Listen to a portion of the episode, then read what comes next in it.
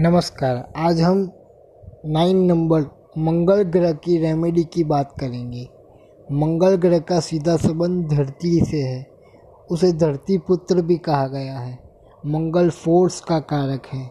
Number nine की remedy करने के लिए आपको अपने राइट हैंड पे रेड कलर का धागा बांधना पड़ेगा, जिसे हम कलावा कहते हैं या गुजराती में नाड़ा छड़ी कहते हैं। वो लाल कलर का धागा आप अपने राइट हैंड पे बांधेंगे तो मंगल ग्रह की रेमेडी आप कर पाएँगे और आप देखेंगे कि आपके बल में वृद्धि हो रही है। आपका फोर्स जो है लाइफ की तरफ़ वो इम्प्रूव हो रहा है और आप पहले से ज़्यादा अपने आप को हेल्दी महसूस करेंगे। थैंक यू धन्यवाद। और आगे मैं आपके लिए शनि ग्रह नंबर आठ की रेमेडीज़ लाऊँगा। सो, सुनते रहिए एंजॉय करते रहिए और त्योहारों को भी बहुत अच्छी तरह से एंजॉय कीजिए।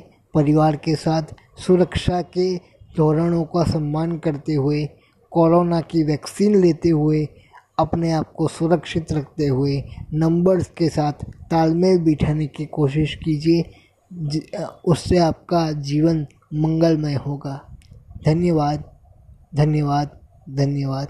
Thank you for listening patiently.